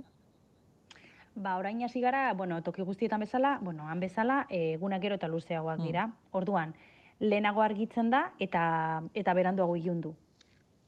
Orduan, poliki-poliki hasi naiz nabaritzen, ba, ba, ez dakit, duela hilabete batekin, edo gabonetan Mm. ikusten genuenekin alde hartuta, baia seiretan egun argi da, egun argia da. Eta, eta poliki-poliki, barratzaldeko seirak zeiterdiak aldera, iluntzen hasten da. Mm. Gero ja martxoa maieratik aurrera gehiago nabarituko da, eh? Bai. Baina, baina bai, jo, hemen gainera martxoa oso hilabete arraroa da. Ze, ja ikusten da, jendeak kriston gogoa daukala udaberrirako, baina oraindik hotza egiten du. Orduan, ikusten dituzu oso gauza arraroak, bai, ba, adibidez, ja terrazak montatuta baina kriston hotzarekin jendeak kanpoan, edo batzuk ja kamiseta motzekin eta sandaliekin, baina oraindik martxoan zaude eta hotza egiten du, baina nabaritzen da ja, eh, hori, berlindarrak ja, mm, beroaren eta guztiaren zain daudela ja an, antxietatearekin, bai. Bueno, galdetzen dizuen, eh, arantxi dirudienez, kolombiarrak direlako goiztiarrenak. Ba, albiste hori atera da, e, bueno, badakizuen eri ikerketak e, e, asko gustatzen zaizkidala, e, ba, anei antropologia gustatzen zaio bezala, ba, neri Arkeologia. ikerketak, e, bai, arkeologia, zesan dut, antropologia. Antropologia, eh, izan daiteke ere, eh? baina Bai, bai, bai. ofizialki... Eh, Bai, biak. Bai. Biak, bai. Bueno, ba, niri ikerketak e, irakurtzea asko gustatzen zait, eta atera da bat e, mundu mailako estatistika bat egin dute, eta badirudi Kolombia dela goiztiarrena. E, bataz besteko bat atera dute, eta badirudi jendeak gehienez e, seitarriak aldera esnatzen dela. E, aurreneko postuan Kolombia dago, bigarrengoan Indonesia, eta poliki-poliki joango gara aztertzen zenbagarren postuan egon daitezken Estatu Batuak eta Alemania. Zuek ze, ze, ze postutan uste dezue? Amaia zer diozu? Estatu batuetan goiz eh, jeikitzen direz, eskolak bebai hemen baino harina hasten dire. Eta Alemanian, ane? Ba, Alemania nik esango Zenbagarren nuke... postua esan- egon daiteke. Ba, ez dakit, baina nik esango nuke goiz esnatzen direla. Nik baditut hemen lagunak, arratsaleko sortzietan hogera sartzen direnak. Or- Orduan, batez ere neguan, batez ere neguan. Orduan, nik esango nuke goiz esnatzen direla, baina ez dakit. Zer dio ikerketak arantxi? Ba, ikerketak dio, hirugarren postuan, Japonia dagoela, goizeko zazpiak eta bederatzietan esnatzen dira, Mexikon laugarren postuan zazpiak eta hamarretan esnatzen dira, eta e, Danimarka bosgarren postuan. Estatu batuak zeigarren postuan zazpirak eta hogei, eta Alemania zazpirak eta hogeita bost, zazpigarren e, postuan dago. Barkatu, arantxi Beraz, baina ikerketa honek nola ebatzi du zazpiak eta bederatzi minutuan esnatzen direla? Jendeak ze Ba, erantzuten du. Nik ere, ba, ez dakit, nolabaiteko harridura sumatu dut, ze, klaro, nik esaten non, jo, ba, egunaren arabera batzuk bai e, iratzargailua beti ordu berean izango dute, baina gero beste batzuk izango dira beranduago edo goizago esnatzen direnak egunaren arabera. Gainera, beste gauza, bat esan barru, nik irakurri detenean, Kolombia goizeko seiterrietan berandu iruditu zait, ze hemen e, badakizue askotan esan dugu klaseak se, seiak eta berregoita, bost, alegia zazpik, zazpiak laurden gutxitan hasten dira, eta nire etxe azpitik e, ume pila bat pasatzen dira, goizeko seitardietan, e, ba hori, oso alai eta buiaka ba, klasera bidean. E, eta nik esango nuke hemen normalean egingo jende... zenituzke, ez? Ez, baino, baino egia, bida, gaur adibidez, e, goizeko seiterdietan, ondoko eraikinean obretan hasi gira, eta esan dugu, a ber, goizeko seiterdiak dira mesedez, osea, ze, ze zara eta hor taladro batekin, bueno, ba, hori, go- goizeko Beno, baina bataz.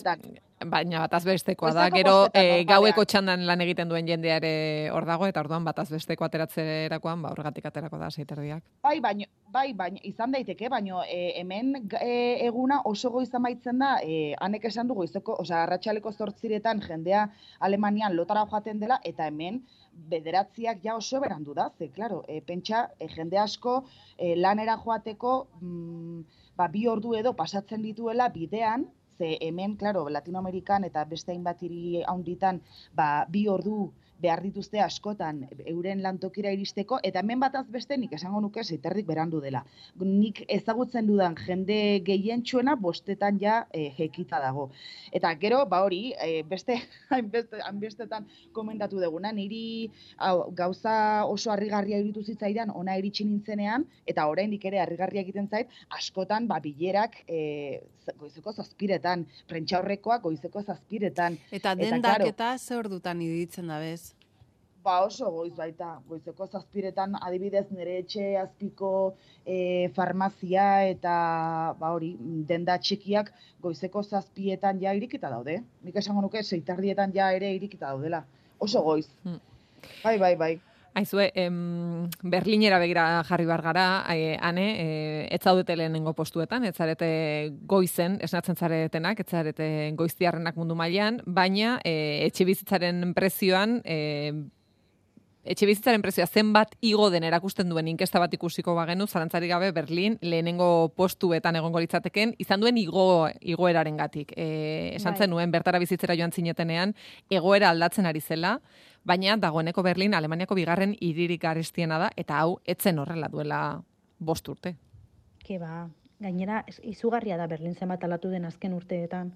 Ze, beti izan du, bueno, beti izan da, ba, jende gaztearen helmuga, ez? Europa mailako gazte pila bat artistak, e, ba, ez dakit karrera amaitu berri, edo haien bizitzarekin zer egin etzekitenak, edo esperientzia berriak bizi nahi zituztenak, ona etortzen ziren, ba, oso, oso merkea zelako Berlinen bizitzea. Alokairuak oso oso merkeak ziren, jatekoa ere oso merkea, aukera pila bat zeuden, oso hiri kosmopolita irekia da, eta zer gertatu da? Bueno, ba, agian bere arrakastak akabatu duela, edo bere Oh. arrakastaren ondorioak pairatzen ari dela, ez? E, zergatik, ba, modan jarri delako baita etxe bizitza enpresa handientzat, e, multinazionalentzat, batez ere Brexitaren ostean ona leku aldatu diren multinazional askorentzat, eta orduan poliki-poliki utxik zeuden etxeak erosten hasi dira, eta kanpoko langile asko, kualifikatu asko etortzen ari da, eta horrek gentrifikazio prozesuak sortu ditu, eta auzoak ero eta garestiagoak dira. Eta orduan, e, azken e, urtean euneko iruro gehiago da, azken bi hilabetetan euneko hogeta zazpi, eta klaro, e, iristen ari direnentzat, hau da, alokairu zaharrak dituztenek, ba, prezioa mantendu dute. Baina, e, nolabait iritsi berriak direnek, batzuk oraindik daukate Berlingo irudi zahar hori, dagoeneko existitzen ez dena, eta hilabeteak eta hilabeteak pasatzen dituzte, etxe bat aurkitu, aurkitzeko aukerarik gabe. Gainera, Berlin da, aurrekoan irakurri nuen, Europan gehien az, azten ari den hiria. Urtero berrogei mila biztanle berri ditu. Eta e, e, ez, ez daude auzo berriak eraikitzen. Orduan, jende asko iristen da, e, azken urteetan gainera errefuxiatu asko iritsi dira 2015ean eta iaz Ukrainako Ukrainatik ies egin zuten herritarrekin eta ez dago etxerik. Ez dago apartamenturik, oso zaila da ez, ez erra aurkitzea. Eta orduan hor pelotantzeko bat bila, bi, e, bihurtu da eta eta hemen e, apartamentu bat aurkitzen dutenek ez dira handik mugitzen. Zer gertatzen da, ba, adibidez, ez dakit, duela 15 urte ona iritsi zen pertsona bat, e, ba, ez dakit, Kreuzberren adibidez, ez? Oso modan dagoen auzo turkoan apartamentu bat aurkitu zuena bere garaian oso merke, baina gero 15 urte horietan, ba, pentsa, igual, hiru seme alaba izan ditu. Eta orduan etxea txiki geratu zaio, baina ordaintzen duen e, prezio berean ez du ezer berririk aurkitzen. Eta orduan geratzen da dagoen tokian. Ez, ezin duelako beste, beste, beste ezer hartu, ez? Orduan, bueno, zoramena da. Eta aurrekoan, e, hemengo lagun, bueno, lagun italiar bat hemen bizi dena, ba etxe bila dabil. Eta orduan, e, iragan astean berarekin ibili nintzen, ba, pixkat laguntzen, ez? Ea zerbait aurkitzen genuen. Eta flipatuta geratu nintzen, e, apartamentuetan jartzen dituzten baldintzekin. Ze, klaro, badakite jendea desesperatuta dagoela eta aprobetxatu egiten dira. Eta esango dizkizuet, guk topatu genituen adibidetako batzuk, eh? Adibidez. Bata, pixuan gehienak DJ-ak, Gaim hau badakizue Berlin teknoaren hiriburua dela, ez? Bai. Eta orduan, bueno, ba, hemen DJ asko dago.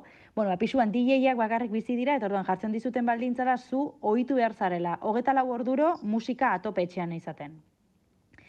Beste bat, e, pixukideak adibidez, e, gela bat alokatzen dizu, hau da, pisua berea da, baina gela alokatzen dizu, baina baldintza da bera ez dagoenean, zu bere katua, katua zaindu behar duzula. Bestea, e, etxean nudista da.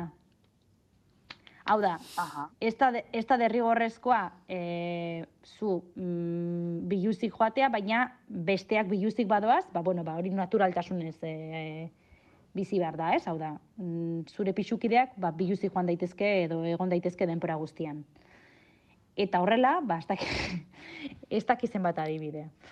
Orduan, e, bai, nik ez dakit e, gure entzuletako bat, e, entzuleren bat, e, pentsatzen ibiliko den berlinera etortzea, baina, baina buruan baldin badauka, ba, kontuan izan dezala ez dela bat ere erreza, eh?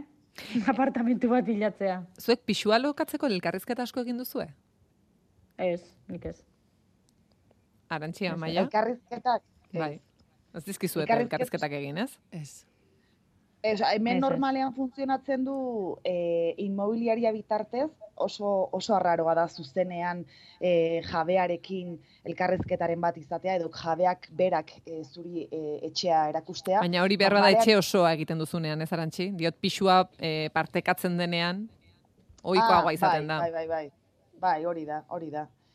Bai, eske azken finean gero, eh, ez dakit, pixua konpartitzen dezunean eta bar, eh, jo, egia da, eh, pixka bat dala kastin, kastin sakon bat bezala, Horregatik diot, ez duzuen abaritzen zentzu Bai. horretan, e, pixua partekatzen duen jendeak kontatzen dituen historiak geroz eta harrigarriagoak direla.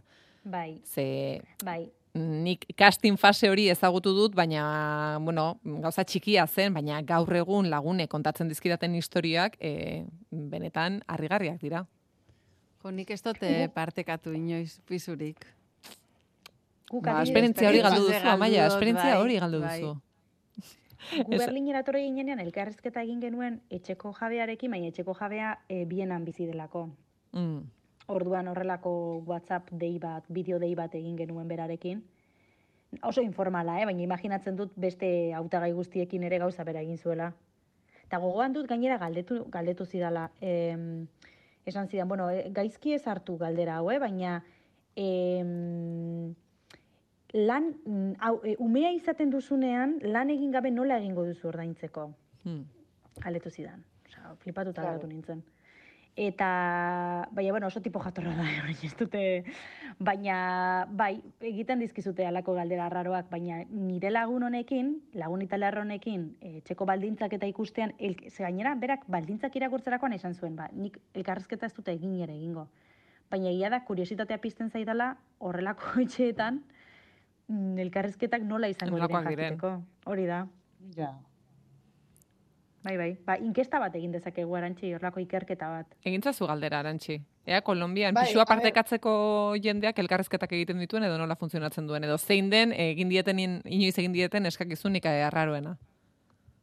Bai, egia da, os, ni horren pentsatzen eh, ari nintzen, e, nire aurreko fasean, Kolombian bizi nintzenean, baino beste pixu batean, eta Bai. jende gehiagorekin nola izan zen fase hori, ze, klaro, gu bizi ginen etxe handi batean, eta mm, eta ba, igual ginen lau, lau pertsona, edo bai, lau pertsona uste dut, eta eske jan ez gogoratzen, ze jende asko pasatzen, baino e, sartu, sartzen ginen, norbaitek e, gela uzten zuenean, sartzen ginen e, Facebookeko orrialde batean, e, perfil batean, eta hor jartzen genuen gure gure iragarkia, gure iragarkia, esan ez, bueno, gela hau daukagu, zer, eta orduan jendeak idazten zuen, eta asko zen baita, ba hori, e, erantzunaren arabera, e, ba igual, ez duten zuen, ba hau bai, edo hau ez, edo osa, pixka bat, garbiketa edo egiten zenuen, ez? E, ba egoeraren arabera, ikaslea zen edo langilea zen, baina bai, egingo dut inkesta hori. Bai, egintzazu. Pixka bat, Nik- hau ez dakit ea, guai konte- zer, zer, Hau, ez dakit konte bat, no, nos, baina, estatu batuetan, e, ja pisue partekatzeko prozesu ez dakit zelan dan, ze nila familiz degaz joan nintzen, baina bai, e, pisu bat alokatu gure dozunien oso baldintza zorrotzak e, ipintzen da biez. Eta adibidez, bueno, e, page bihar dozu X diru e, zure antecedentien e, revizio bat eitzen da bielako, e, ikusten da behi aurrekarizek deko zuzen edo ez, exigi duten dotzue, e, zure hilabete, osea, e, al, alokairuak hilabeteko alokairu horrek kostetan da bena, baino berrogei bider gehi zau irabaztie, hau da zure soldata alokairua baino berrogei bider handizaua izetie, eta eta bueno, gero fiantzak eta olakoak bai itxi biherrizetan dire, baina claro, hori da agentien buruko mine. Askotan e, New Yorken alokairuek zelan dauzen ikusitze, ba berrogei bider eh, gehiago irabaztie oso komplikaue oso komplikaue dala. Oso komplikatua edo ia ezinezkoa, Ia ez? ezinezkoa, Eta horregatik, bai. en, noski, eta horregatik jendeak e, pixua partekatzen amaitzen du, familia eukita ere. Bai, bai, bai. Bakarrik alokatzen Alere, ezinezkoa delako. belaunaldi honean jaio ginen, eh? Hmm. Kriston belaunaldien jaio gara. Bai. Osa, pixuak gero eta garestiagoak, Bai. e, e, jabetza izatea gero eta komplikatuagoa, bueno. Mm. Hane, ez zuk eh, egin duzun argazki horren eh, isla, nik uste eh, orentxe entzule askok em, euren burua identifikatuta sentituko dutela, baita Euskal Herrian ere. Ba, ziur aski, bai. azkenen tristea da, ez? E, oain ja refleksio sakonetan sartzeagoaz. Baina oso tristea da, e, gaur egun, osea, gazte batek, e, ba hori etxe bat konpartitu behar izatea, beste norbaitekin, e, ezagututa edo ezagutu gabe, bizirauteko, ez? Azken finean, gaur egungo e, egoera, e, lan egoerarekin, e, ez daukazula ezer ziur, em, gainera ba, asko eta askorentzat e, soldatak oso oso bajuak dira, naiz eta ba hori, mm, zure bizitza guztia ikasten pasa eta hala ere ba, ez daukazu ezer ziurtatuta eta eta gainera hori, ez? E, konpartitu behar dezu edo elkarganatu behar dezu pixu bat, ez daukazulako zuk bakarrik etxe bat e, ordaintzeko aukera. Arantxi eta gazte hitz erabili duzu, baina zer da gazte izatea? Diot, e, errealitate hori ez dela... konsideratzen bai, baina, baino- baina, bueno, datuek ez diote hori, ez? Diot, gaur egun, berrogei urterekin, e, berrogei eta berrogeita hamar urterekin, jendeak arazo hori duela. Ez dela merkatuan, Bai, bai. lanean, hasten e, zarenean duzun egoera baten isla, eta hori da, ez, ziurrenik e, larriena, Bai, oso baino- kronifikatua dagoen egoera Bai, dela. Eta justo lengunien Bai. egon nintzen ni em, inmobiliariakaz eta berbetan reportaje baterako, eta hori kontetan doztien, ba, kasu pila badauzela, igual banandu diren e, pertsonak, eta, bueno, ba, ez tekiela, ezin dabiela euren e, soldatiegaz, e, ba, hori, alokairu baten sartu eurek bakarrik, eta, ba, hasi behar direla banandute, eta etxie partekatzen, edo bungalofatan bizitzen, edo edo dana dalako azkenien bai arazo hori hor dau eta gure inguruen bai ikusten Mm. dugu. Zehazten bazara pentsetan badeko zu inguruen seguru kasuren bat non hor dauena ba, ba hori mm, ezin dabela Bai, bai. E, Bai, baten bakarrik egon, bai, bai. Noiz iritsiko gara topera, ez? Ja. ez dakit. Noiz, noiz iritsiko gara topera. Bai, bai. Bai, alere, arantxe aurrekoan galdetu genien gure e, amalau urteko lobari, berarentzat Bai. noiztik aurrera den zaharra, ez? Ui, ama. Bueno, azte galdera, azte galdera. Bueno, e, o, amala urte, eh? Hogeta mar urtetik aurrera, zaharra. Ordan, hogeta marretik gora, ja, eh, ez daki, ez daki kalkulatzen. Osea, gero esaten dizu, eta irurogei, eta gazte hirurogeita txartela eta ja- kentzetsuen bankuen, ultra, ultra, ultra, ultra, ja, ultra, ultra, ultra horiek ja ez dakizki kalkulatzen. Baina, Claro. ja, hogeta bost iruditzen zaio, ja, pff, Bueno, Bueno. guri amala urte genituenean ere ala iruditzen zitzaigun. Eso, badakizue, nork ez duen guk aipatu dugun arazo bakar bat ere, ez dauka lokairuarekin arazorik, ez dauka etxe bizitzarekin arazorik, ez dauka lanarekin arazorik. Carlos irugarrena, em, amaia, baina badu arazo bat. Badeko beste badauka arazo arazo bat. bat. eh, pf, oso arazo larria, gainera. Bai, bueno, badakizue, bi hile barru, e, maiatzeko lehenengo asteburuen Carlos Irugarrenan korona zinua ingo dabe, eta bueno, nahi dabe gauza oso espektakularra izetie hiru egun iraungo deu, eta e, izango da, e, ostiral, e, esparkatu, la, larun bat igande eta astelen, eta orduen igande horretan nahi dabe kontzertu bat ein, eta nahi bien, bueno, ba, punta-puntako artistak eroan kontzertu horretara, baina, baina e, ba, artista askok uko eindotzo, eindotzi e, kontzertu horretan parte hartzieri, ba, ez da bielako nahi e, Carlos e, irugarren agazinolako loturarik e, euki, ba, adibidez, bueno, Elton Jonek, badakizue Lady Din e, oso lagunezala, Elton Jonek esan dugu, ai, parkatu agenda arazoak dekotez, justo kasualidades, asteburu horretan ezin dut, be, sentitzen dut, baina enaz egongo, baina ez da bakarraz, adibidez, Adelek, Harry Stylesek, Spice, Spice Girlsek eta Robbie Williamsek bai esan dabe, ba ez ez, e, kontzertu horretan ez da biela parte hartuko, ez da, eta bueno, ba horre ikusten da, esaten dabe, ba, azkenien e, Carlos Irugarrena eskandalu zinguratute dauela, eta, bueno, ba, azkenien alde bat ikusten da biela beran amagandik e, bera gana, eta orduen ez da biela e, kontzertu horretan e, parte, parte hartu nahi. Eta, bueno, esan behar dugu, ba, buruko minitzela dala hau e, korona hori preparetan da bilen pertsona bat, da. entzat, pertsona entzat, Bai, ze Carlos Irugarrena ez da antolaketa lanetan Ez, ez, ibiliko. ez, bera ez dabil, eh, antolaketa lanatan, ez dugu eh, atxamar bat bez eh, mogiduko. Eh, figura bat dau espreski, eh, eh, hau preparetan, da Norfolkeko kondea. Ta da, bai, esaten duzu, konde bat preparetan, ba, bai, konde bat, da estatu batuetako aristokrata boteretsuena, edo maila altuena dekon aristokrata, eta, bueno, belaunaldiz, bela- belaunaldi, eh, Norfo, Norfolkeko kondeari egokitu jako, ba, eh, erregien, eh, edo erreginan koronazioak eh, prepareti, eh? Ta, bueno, ba, eh, egungo eh, Norfolkeko kondea da Edward Fitzaland Howard, eta, bueno, eh, esan deu, azkenengo hogei urtiek emonda bezala hau koronazioa preparetan, zeberak pentsetan bala, bueno, ba, erregine harina huilko zala, eta ibili da, ba, hogei urte preparetan dana, eta, eta bueno, baina, deigarri zena dala, dana da, hogei urte daroaz, gero itzelesko buruko minedeko, za, artistak eta ez da bezalako lortzen, baina, sentimo bat besteu kobreko. Ze hori da, bueno, ba, belaunaldiz, belaunaldi transmitidu dan zeo zer, eta orduen, bueno, koronazioa prepareti gaitzik, ez deu soldatari jasoko. Bueno, ba, Eduard Fitzeland, eh, animo asko, Gaixua, eta eh, laguntza barra duzu Donald, Marroiei Donald itzela, Trumpi deitu, zeberak ere arazo bera izan zuen. Bai, hori da. Beraz, Trumpek bai zuen artean hitz egin zazue. Ez ban, ez bala euki exitorik Hori da. eh, artistan artien. Aizue, ane, lehen esan dugu gauzak aldatzen ari direla Berlinen, eta hurrengo albisteak ere norabide berea, berera garamatzaze. Alemaniarrak orain soldaduzka berriro egitearen aldekoak dira? Ba, badirudi baietz.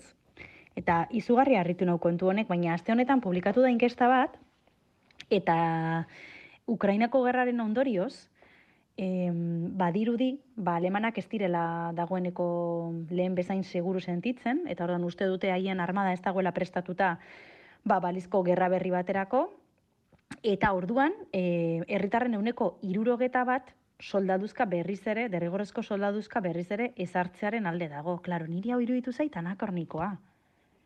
Ze, e, jo, berriz ere diskurtso horretara itzultzea, ez? E, Alemanian e, derrigorrezko zerbitzu militarra 2011 arte egon zen, 2011an kendu zuten. Eta, eta orduan, e, bueno, ba, badirudi, Ukrainako gerrak hemen, bueno, hau esan dugu ekonomikoki eta ikuspuntu Mm. askotatik ba, kriston eragina izan duela, eta orain, ba, badirudi herritarren erdia baino gehiago, ba, soldadu, soldadutza itzultzearen aldekoak direla, ez?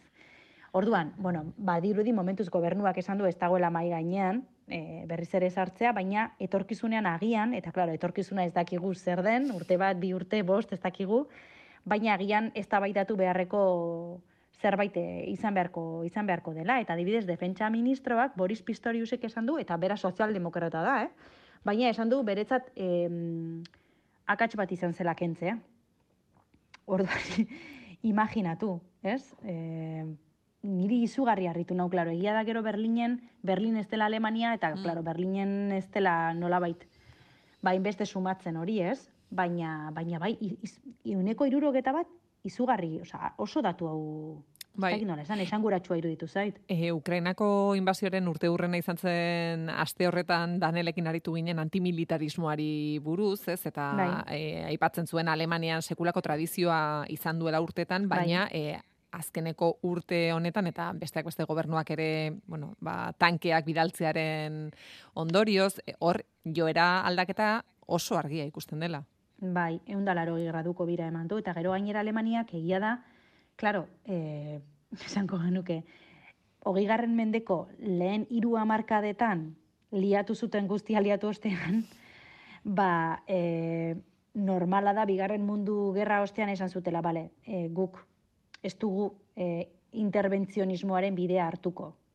Orduan, e, potentzia, osea, e, garapen ekonomikorantz joko dugu, kanpotik lagunduko gaituzte, hau da Amerikako estatu batuen Marshall plana eta hori guztia, baina, em, baina militarki ez dugu potentzia bat bilakatu nahi.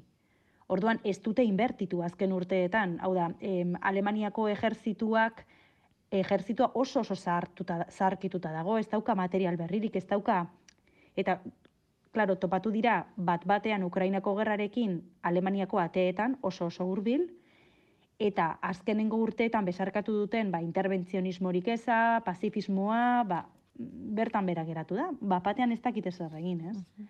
Eta nahiko galduta daudete zentzu hortan, bai. Arantxi, Kolombian derrigorrezko soldaduzkarik badago?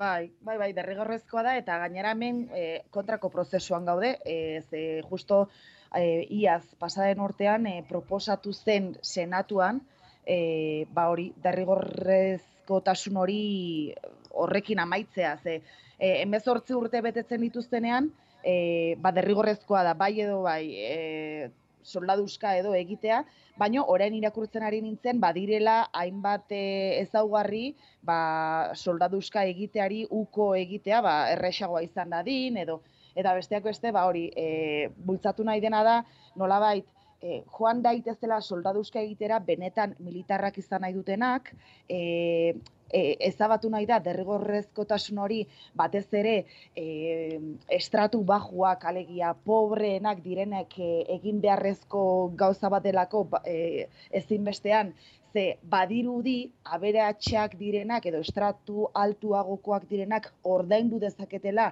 e, libreta militarra izena duen e, bueno, ba, ze hori, e, paper edo dokumentu hori eta horrekin utz dezakezu e, ba hori, soldaduzkara joate hori. Eta batez ere egin nahi dena da, ba ez dadila izan em, zerbait e, emezortzi urtetik aurrera guztiek egin beharreko zerbait baizik eta zerbait oso profesionalizatua.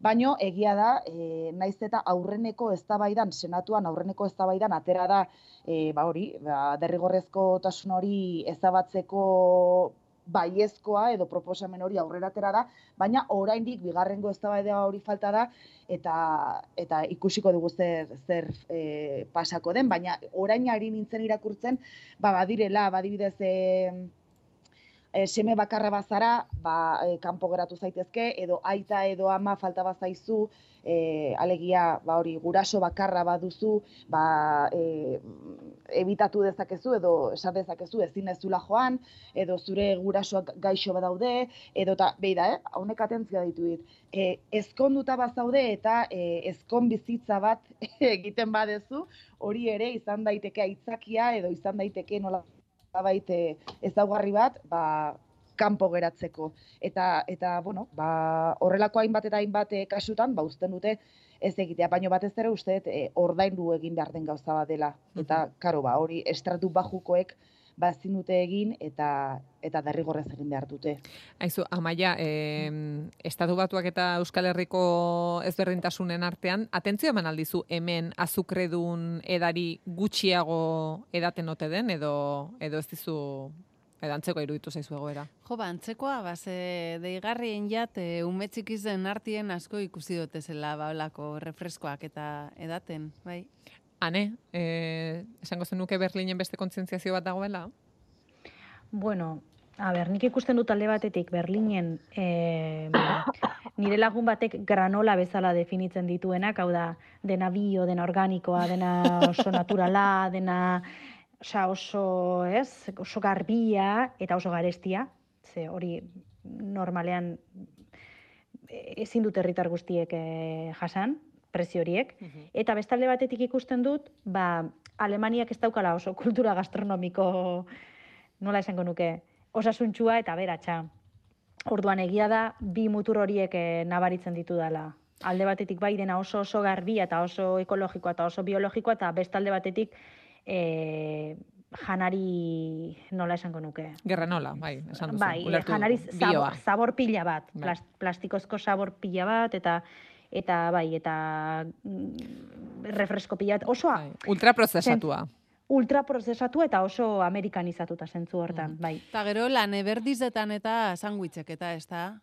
Bai, Segu- bai, eta eh, gero hemen Berlinen jaten dute horrelako eh, hamburguesa antzeko bat, osea, olor gure, gure ez dakit nola esan, bai, gure albondiga aplastatu horietako bat, eta hori, eh, eh, ba, bai, hori bokadioan jaten dute, Bai, ez da, ez daukate Ze konteta dekotzuet gastronomikoa ni beratxa. institutotik joan nintzela Alemaniara, eh, hango famili batera, eta orduen, klaro, ba, eurek ipintzezkuen eh, janariz de eroateko, eta bai, beti izan olako salami antzeko Bai. bat, eh, Bai. Mm. holan bokadilloan, eguerdizetan, eta, Mm. eta holan, baina, esan behar dut nik brokolia Alemanian probena bela. Oin brokoli pila bat jaten dut, ezta, ba, Badauz gauza batzuk gure bizira berandu aiege direnak, aguakatie adibidez, brokolia nire kasuen nik Alemanian e, ipiniztien eta e, han probena. Arantxi, zerbait esan nahi zenuen albistea besteak beste zuk ekarri Bai. duzulako. Ez, osea, justo eh, atzo jun ginala eh, Munich izeneko sangutxeria batea, eh, mila bat garren urtetik irekita dagoena, eta probatzera jun ginen, eta noski, ba, Alemaniako, eh, bueno, jatetxe ez nuke esango, baino Alemaniako sangutxeri bat da, eta probatzera jun ginen, eta bai, eh, zan eh, embutido pila bat, eh, bueno, gazta pixka bat eh, sartu genion, baino dena zan hori, eh, saltxitxak, eh, hori salami, e, urdaiazpikoa dena o, bat e, hori ogitartean e, eginda. Eta bueno, gustatu zitzaidan, baino egia egia esan e, pixka bat e, esagerazio irutu zitzaidan embutido guztiak bokadillo batean edo sartzea, ez? Gu igual ohituta gaude hemen Kolonbian ez, baino bai Euskal Herrian, ba hori, e, urdaiazpiko bokadillo bat jatea, baino dena batea ez. Eta horrek egia esan nahi atentzio ditu zidan eta esan han eri galetu behar diotea, han ohikoa den dena batea jatea, edo hori inventada badan. Ez, a ber, egia da, em, bokadilloan gauza asko jaten dituztela, eta ber, noizean behin brustel bat edo saltxitxa bat jatea, jo, niri izugarri gustatzen zait.